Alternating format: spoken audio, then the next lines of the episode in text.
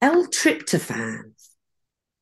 L-tryptophan for some people is like a magic answer.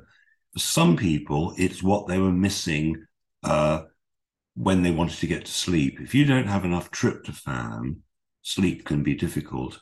If you're unhappy, that may be also because you don't have enough tryptophan, because tryptophan, from a sleep perspective, tryptophan is a precursor, part of the metabolic pathway of making melatonin, and melatonin is what you need to sleep soundly. So tryptophan can help you sleep from that perspective. Also, it is is the precursor to serotonin, and serotonin is is the happiness hormone, and you can't have enough serotonin. So for some people, tryptophan is fantastic. It allows them to relax and feel better about themselves. It's also one of the essential amino acids. And when they talk about essential vitamins or essential amino acids, it means you have to get them from outside. You can't make tryptophan from other things. You've got to literally either eat it.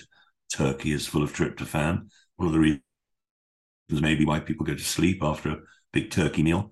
Um, some nuts have tryptophan in, but it's it's not something that everybody needs. But for some people, it's magic, and you only need a few days taking it uh, I, I prefer to suggest to people they take it in the evening before bed, but it has a fairly long life. So um, even if you took it in the morning, it's still going to be, be working in the evening.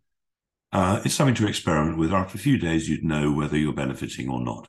And if you're not, you can give it give it to somebody else. And how's it taken? Because some people don't like drinking stuff; they just prefer it in a pill. Uh, is it in drink only, or can it be added into food? At the moment, uh, we've only got it in powder form, but uh, I think within a reasonable uh, amount of time, we should hopefully have it in a capsule form as well. Thank you.